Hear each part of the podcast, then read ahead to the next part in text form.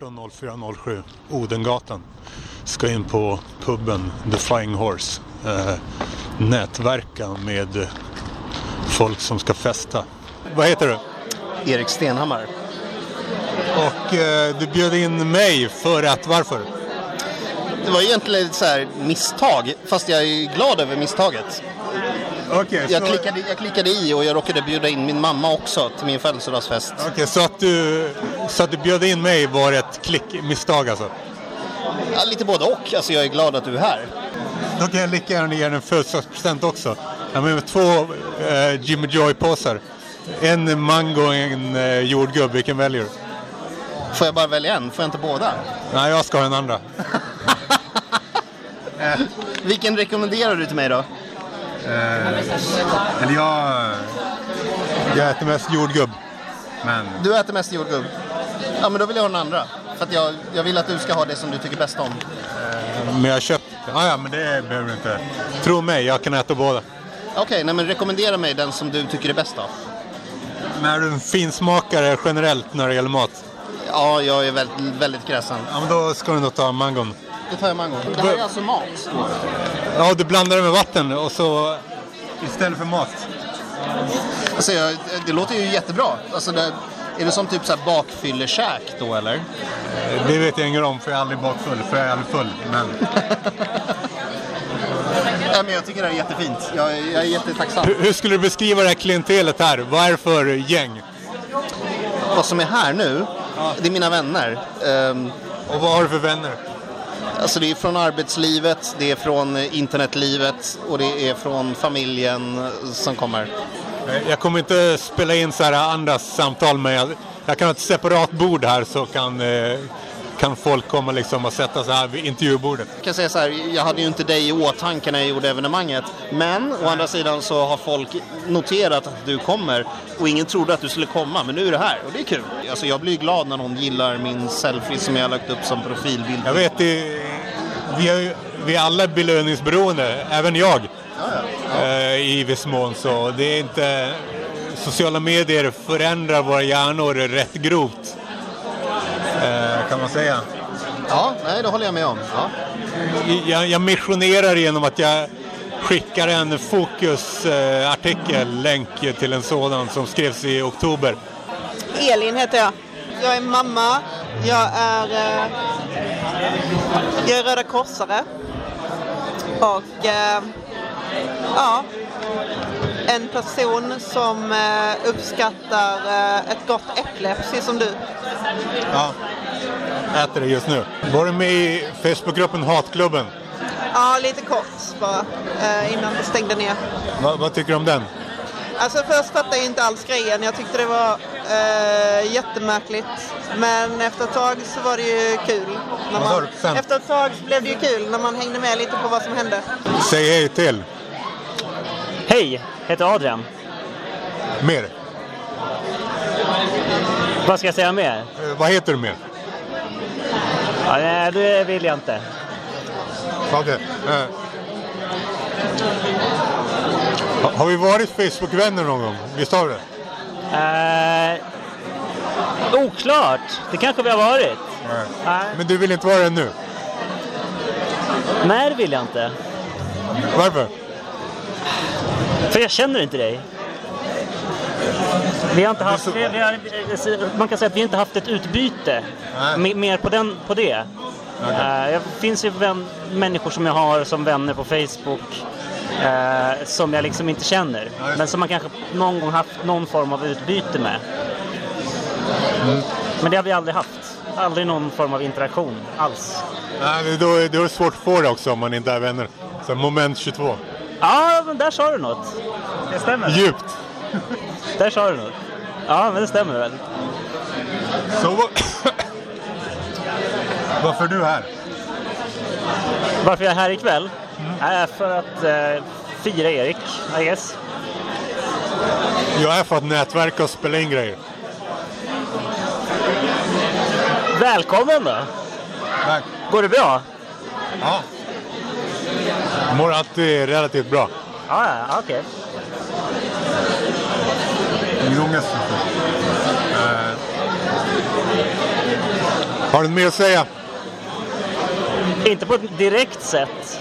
Okej. Då kan vi ta och stänga av ett tag så får vi se om vi kommer på något mer att prata om. Ja, absolut. Du heter? Oskar. Men vad, vad borde lyssnarna veta om dig? Nej, Jag har fan ingenting att säga till någon vettig lyssnare överhuvudtaget. Och vad programmerar du? Vad jag programmerar? Vad? På fritiden programmerar jag lite roliga grejer bara. Små skitsaker som är roligt. Ja. Eh, Gör du några stora grejer? Nej. Nej, det kan jag inte påstå att det är.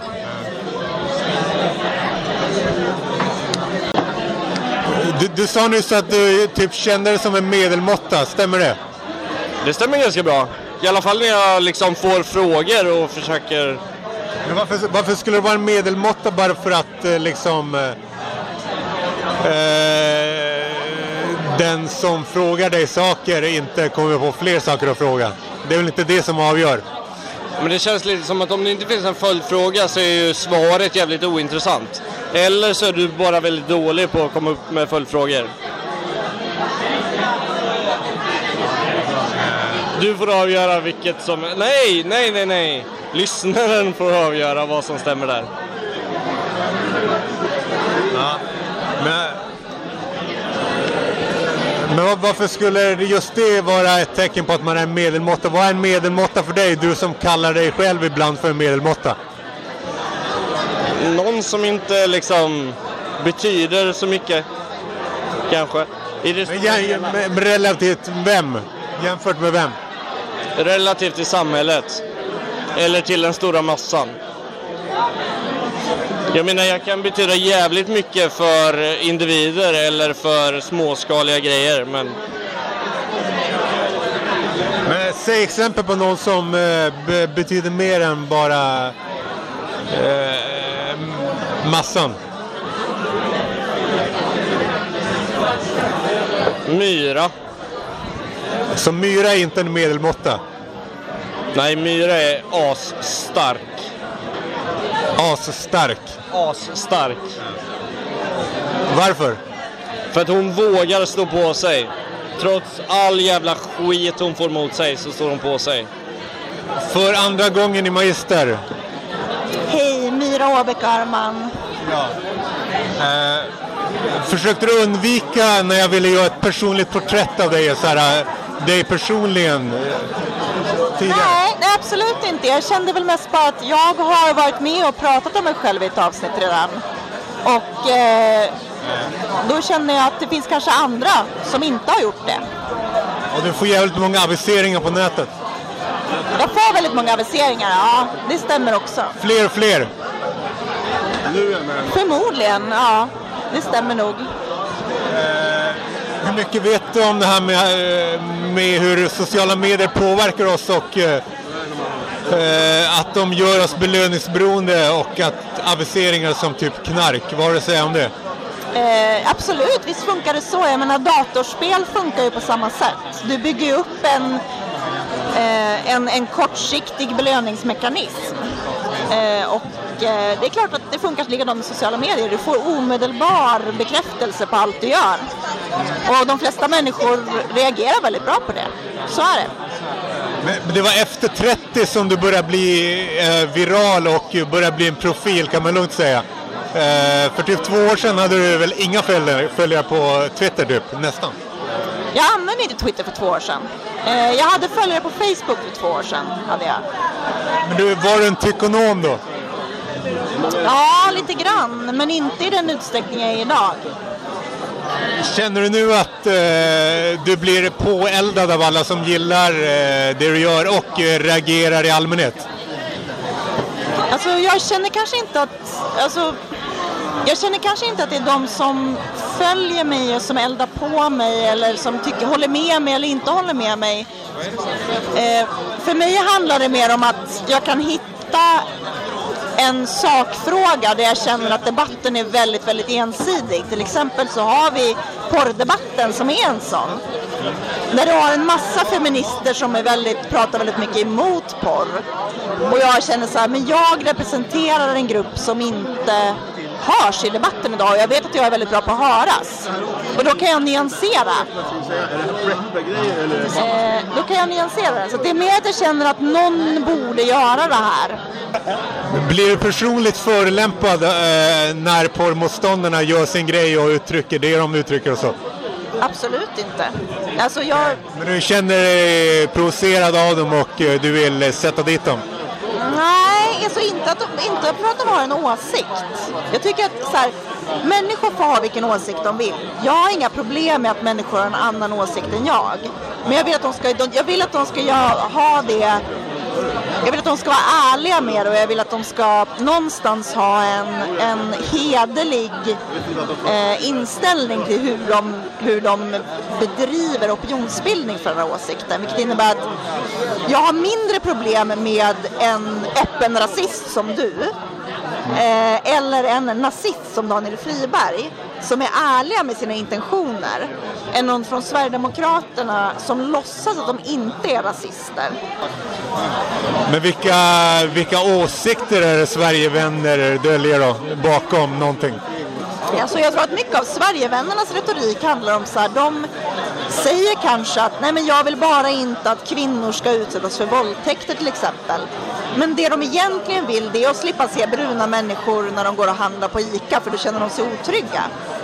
Och jag skulle uppskatta om de sa det. Det är lite som homofober kan ju vara sådär också och säga att ja, men jag har inget emot bögar, jag vill bara inte att de ska vara i närheten av mig. Och då har man någonting emot bögar liksom. Eh, Du, du, du vet väl varför du tenderar att eh, inte vara populär hos andra heterokvinnor? Jag vet inte om det är riktigt sant att jag inte är det. Alltså, jag tror att så här, jag tror att det finns vissa heterokvinnor som inte gillar mig därför att många av dem som jag har bråkat med, vi har ju väldigt, väldigt olika syn på saker. Alltså, ja, men många av dem som jag har bråkat med som inte gillar mig, det har ju inte att göra så mycket med Alltså det har ju allt att göra med att vi har väldigt, väldigt olika ideologisk syn på saker. Jag hör dåligt alltså. Mm. Ja, men vi har ju olika syn på saker. Generellt med andra heterokvinnor? Nej, men de jag har bråkat med som heterokvinnor. Men jag skulle inte säga att jag generellt liksom har ett problem med heterokvinnor. Men du brukar ofta säga i Haveristerna, podden, eh, eh, du brukar uttrycka det så här typ, jag vet inte varför eh, hon eh, verkar eh, ogilla mig så mycket, vi har ju aldrig pratat. Så man måste prata för att eh, störa sig på någon. Alltså som att man måste mässa personligen med någon. Ja, men alltså, jag har ju en egen, så här, för min egen del, så är jag så här att om jag stör mig på någon eller om jag tycker att någon gör någonting fel, då kommer jag försöka lyfta det med dem. Jag kom, på något sätt så kommer jag försöka säga, men hörru du, det här håller inte jag med om. Och där vill jag ju att de ska komma in och ta en diskussion med mig. Det är ju det jag är ute efter. Och oftast när de gör det så skiljs ju, men jag och Lady Damer har ju faktiskt, Lady Damer kom ju in till slut på min vägg och bad om ursäkt för att hon hade betett sig liksom illa, vilket hon hade gjort. Jag har bett om ursäkt tidigare. Eh, och jag sa till alla att liksom, men var schyssta mot henne. Liksom. För hon, hon kommer ändå hit för att ha en dialog. Och gör man det så kommer jag att behandla människor med respekt. Däremot så gillar jag inte när folk sitter som, som aldrig någonsin har försökt lyssna på mig eller prata med mig eller förstå vad det är jag faktiskt säger. Men, men alla heterokvinnor håller med om att eh, eh, du, är du är dels en grabbig tjej och det gillar de inte, det håller de med om kanske? Jag tror så här, jag tror att för många heterokvinnor som kanske inte har varit väldigt nära vän med män. Men varför har du det om du har det? Jag eh, har bara bröder. Eh, Men det är många eh, som bara har bröder och ändå inte blir det. Ja, men jag, jag har bara bröder. Eh, jag, var, jag och mina bröder och min pappa var väldigt nära varandra när vi växte upp. Jag har spelat mycket datorspel vilket innebär att jag har umgåtts i kretsar där det har varit mycket killar. Liksom. Och det gör att jag kanske har en... Någonstans så har jag en eh, sympati för deras situation som kanske är svår att relatera till om man inte har haft väldigt nära killkompisar under hela sitt liv. Sympati? För vems situation? Men det finns jättemånga grejer som är orättvisa mot killar liksom. Alltså, Vad sa du? Hör det dåligt finns alltså. ju jättemånga grejer som är orättvisa mot killar. Ja, ja, ja. det är klart. Men, men det, är, det är en beståndsdel att du är grabbig eh, och sen en annan beståndsdel att du provocerar folk på nätet eh, och har en jävligt hård jargong. Ja men det tror jag. Alltså jag tror att jag har ju en jargong som kommer ifrån att jag har eh, varit en del av gamerkulturen, och onlinekulturen som är ganska hård och grabbig. Det är väldigt mycket liksom eh, eh, skjut först och fråga sen. Liksom. Och jag upplever ju att den funkar för mig. Liksom. Det är så här, jag jag tar jättegärna en diskussion med folk men om folk kommer till mig, försöker ha en diskussion och bara är idioter, alltså de bara försöker trolla mig eller de försöker klistra på mig åsikter jag inte har, då kommer jag säga åt dem att de är dumma i huvudet. Men om de kommer och ärligt försöker ha en diskussion så gör jag det. Och jag tror att kvinnor i allmänhet lär sig att vara mer diplomatiska och lite mjukare i sin framtoning. Då har vi de här faktorerna. Eh, grabbig, eh, hård jargong eh, och stora bröst. Ja, ja alltså Det är ingen populär kombination för andra heterokvinnor. Nej, jag menar det, det är väl förståeligt. Alltså, den makt som kvinnor har haft historiskt är sexuell. Enbart. Alltså, tittar du tillbaka, du kan, det räcker med att titta tillbaka till typ en hundra år, inte ens det. Så hade du ett, ett samhälle där en kvinna kunde aldrig liksom hoppas på egen makt. Däremot skulle hon hoppas på att gifta sig med en man som hade mycket makt. Och då måste hon ha sexuell makt. Alltså hon måste vara vacker eller hon måste vara, på något sätt måste hon lyckas snärja de här männen. Det är en typ av sexuell makt. Och det innebär också att, att kvinnor som använder sin sexuella makt Vilket du också gör eller? ja, till exempel. Du leker med sån symbolik i alla fall på till exempel på Instagram. Ja, ja. Och de blir ett hot mot andra kvinnor därför att de, då konkurrerar man om maktposition. Ja, det är klart. Det, det, där också. Och jag tror att det här bygger på, för nu är det ju inte så länge, men nu lever vi i ett samhälle där jag som kvinna har i princip samma förutsättningar som en man. Men de här historiska tankarna om hur en kvinna ska få makt hänger kvar. Det är därför prostituerade till exempel kan få så mycket skit. Därför att en prostituerad kvinna, eller en kvinna som ligger med vem som helst, ger bort. Alltså, säg att jag, så här, du är en man med mycket makt, säger vi.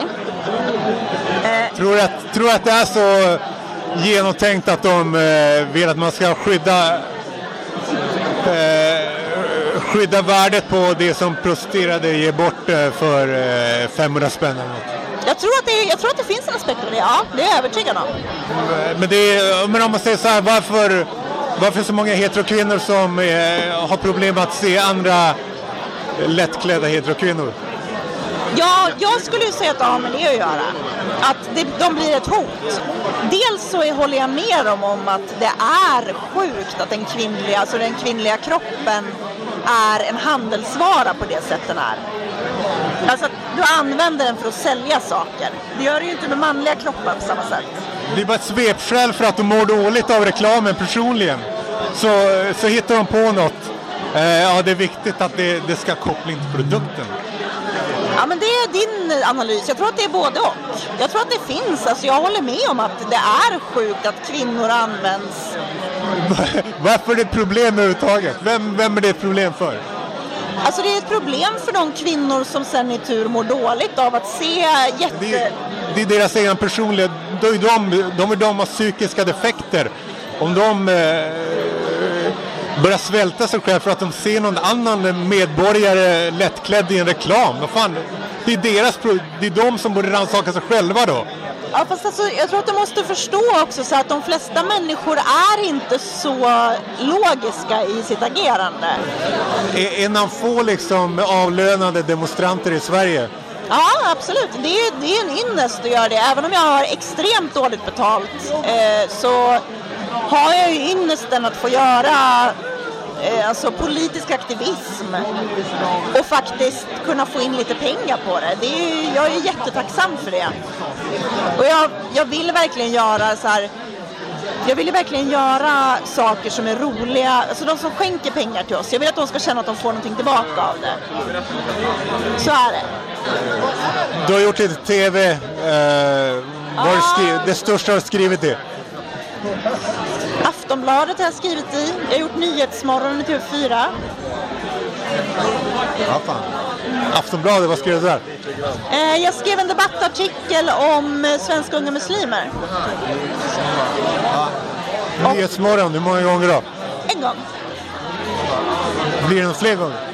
Ja, Alltså jag vet inte. Jag, jag är ganska ointresserad av Nyhetsmorgon om jag ska vara helt ärlig. Alltså det, det jag vill kunna göra, mitt mål någonstans, det är så att jag tycker att det är jävligt roligt när jag får åka ut och träffa människor, jag får prata om saker som jag tycker är intressant. Sen om det är så här prata om att eh, kvinnosyn är nationalism eller om det är att prata om memes och hur de funkar eller om det är att prata om eh, feminism. Det är liksom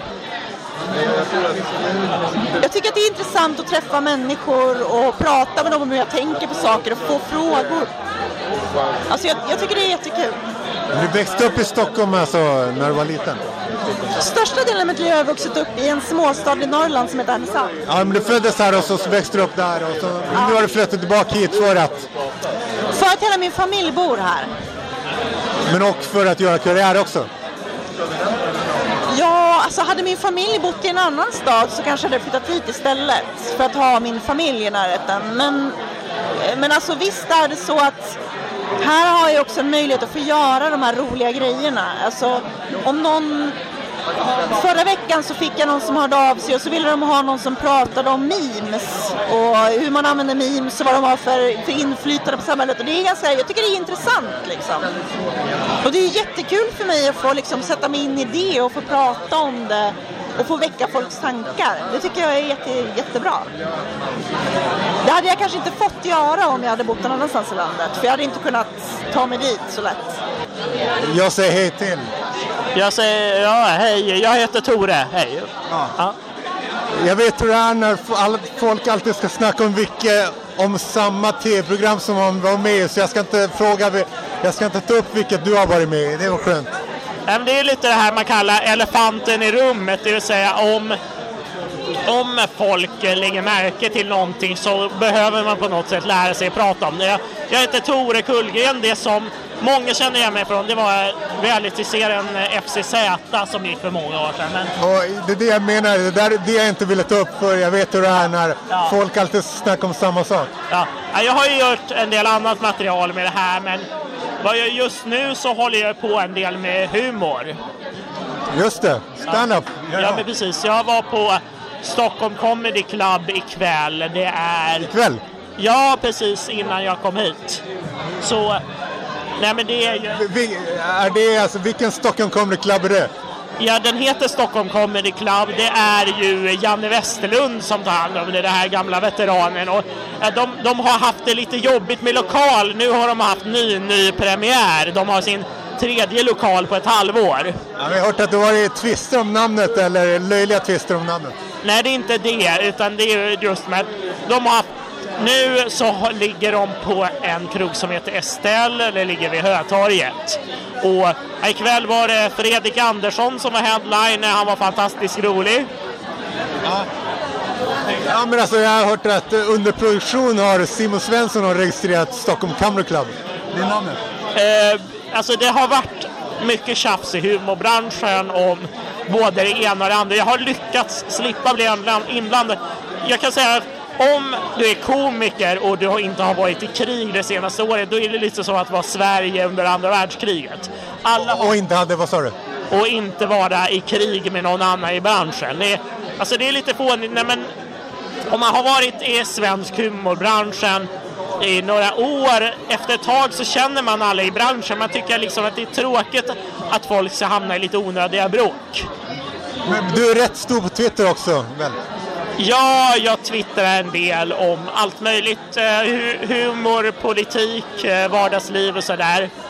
Därför det, jag försöker liksom eh, glida över till ordvitsar och sånt. Men Men, men varför, eh, varför måste du hålla på med stand-up? Har du inget bättre för dig? Ja, jag, jag gör den, delvis så gör jag det professionellt. Jag gjorde en del julbord i december och sånt här. Och det, så det har liksom till och från så har det varit det som jag har levt på. Jag har drivit en eh, klubb i Norrtälje också. Så, Norrtälje? ja, ja, men precis det. Jag hamnade från början genom eh, Jan Emanuel Johansson. Också en Sossen? ja, tv-kollega. Han, eh, har, han öppnade en krog i Norrtälje och så behövde han underhållning där och då, då hoppade jag in och fixade det. Du har, in, du har inte något slags eh, mycket bättre jobb eller på sidan om stand-upen eller? Kanske du har? Jag, grejer, jag har ju pluggat på KTH, där har jag tagit ett lätt, jättelångt uppehåll. Nu eh, så håller jag på att bli färdig där sen. Nej men jag har ju jobbat lite med reklamproduktion och sådana här grejer men eh, jag just nu är jag inte anställd någonstans. Ibland gör jag, jag ett annat deltidsjobb jag har är att jag är nämndeman i tingsrätten. Det är också en intressant grej. Eh, hade du, hur hade du reagerat om du var inblandad i den där Solna tingsrätt sharia-domen som nämndeman? Ja, det, det är väldigt pinsamt för alla deltagare. För alla nämndemän, inte, inte domaren som var tvungen att döma. Ja, alltså där, det, det, är ju lite, det finns ju många systemfel i det här systemet med nämndemän. Alltså, framförallt så är det här att eh, det är många som eh, blir valda till nämndemän och så, så tror de att de kan sitta och bedriva politik där man ska inte bedriva politik.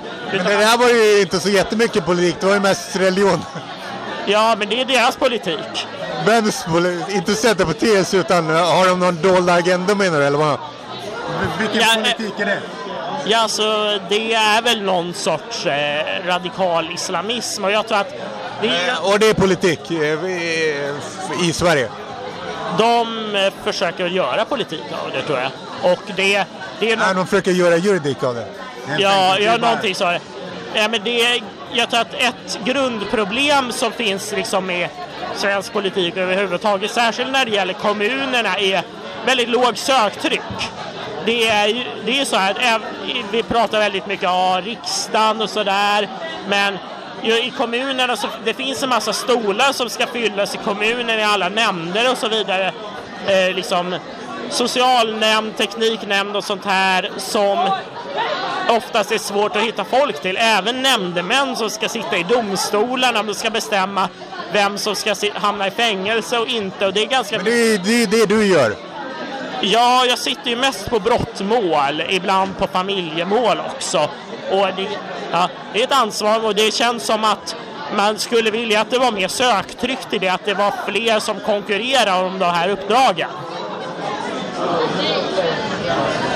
Fler som skulle kunna konkurrera med dig, för du är en av de bästa så du skulle inte beröras kanske. Jag vet inte, nu är jag i alla fall vald. Eh, jag blev, jag blev vald fram till 2019. Sen får man se. Man vill ju förstås ha omsättning, men man vill ju att folk söker. Folk, fler vill bli politiker, det tror jag är viktigt. Man pratar mycket om att vi har polisbrist, lärarbrist, läkarbrist. Jag skulle säga att vi har politikerbrist i det här samhället. Vi behöver fler människor som vill bli politiker. Eller ska man skära ner på platser som politiker får. Ja, alltså eh, riksdagsledamöter kanske, men i kommunen så kanske eh, i kommunen också, men vissa stolar måste ju fyllas. Liksom när, när man ska liksom socialnämnden som sitter och bestämmer om tvångsomhändertagande så här som påverkar andra människors liv. Det är viktiga saker, men det är liksom brist på engagemang kanske. Så om du hör det här och gillar politik, sök ett uppdrag i din kommun. Det kanske inte är bra för uppdraget, du kanske inte får det, men du, det blir i alla fall en sökande till. Ja. Vad, vad pluggar du på KTH? Jag har studerat eh, teknisk fysik. Eh, jag studerat till en civilingenjörsexamen och det har ju varit lite grann det här det är väldigt mycket matte, väldigt mycket räknande. Typiskt så här, det är inte någonting som riktigt leder till ett yrke. Teknisk fysik leder inte till något yrke alltså? astronaut kanske, Christer Fuglesang har läst teknisk fysik, men det är inte så att det är ganska många utbildningar där man efter examen vet vad man ska jobba med, sig, typ tandläkare. Om man har pluggat till tandläkare så är det i princip ett yrke som man blir. Du skulle kunna bli steward på rymdresor i framtiden. Jag har dålig färgseende, jag tror att man blir kuggad på det. Färgseende? Ja, jag är inte fullt färgblind, men vad har det med rymden att göra? ja, de är ganska tuffa på att man ska ha perfekt syn. Inte för att man måste det, men det är alltid det kommer säkert alltid vara någonting där det är liksom en grön lampa, en orange lampa som man måste skilja på. Ah, okay. Ja. Eh, men din stand-up-karriär, går det uppåt? Ja, men absolut. Jag kommer släppa en ny soloshow eh, i år. I vår? I år! I år. Ja. Ja. Släppa en ny solshow, du ska spela den alltså? Jag spelar den på någon klubb. Exakt eh, datum är inte klart, men det blir i år i alla fall. Ja. Ja. Eh, vad skämtar du om på scen? Jag har pratat i- mycket om TV. Det är här som man säger, elefanten i rummet. Folk känner igen mig från olika... Snacka, vänta, tar du, får du folk att snacka mer om det alltså?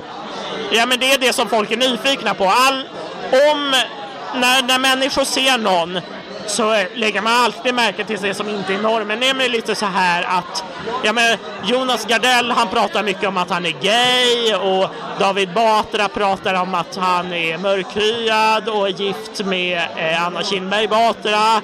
Eh, Babben Larsson pratar om att hon är tjock och så vidare. Man måste på något sätt prata om det som sticker ut, det som inte är norm. Det, jag tror att man blir tvungen att prata om det som komiker.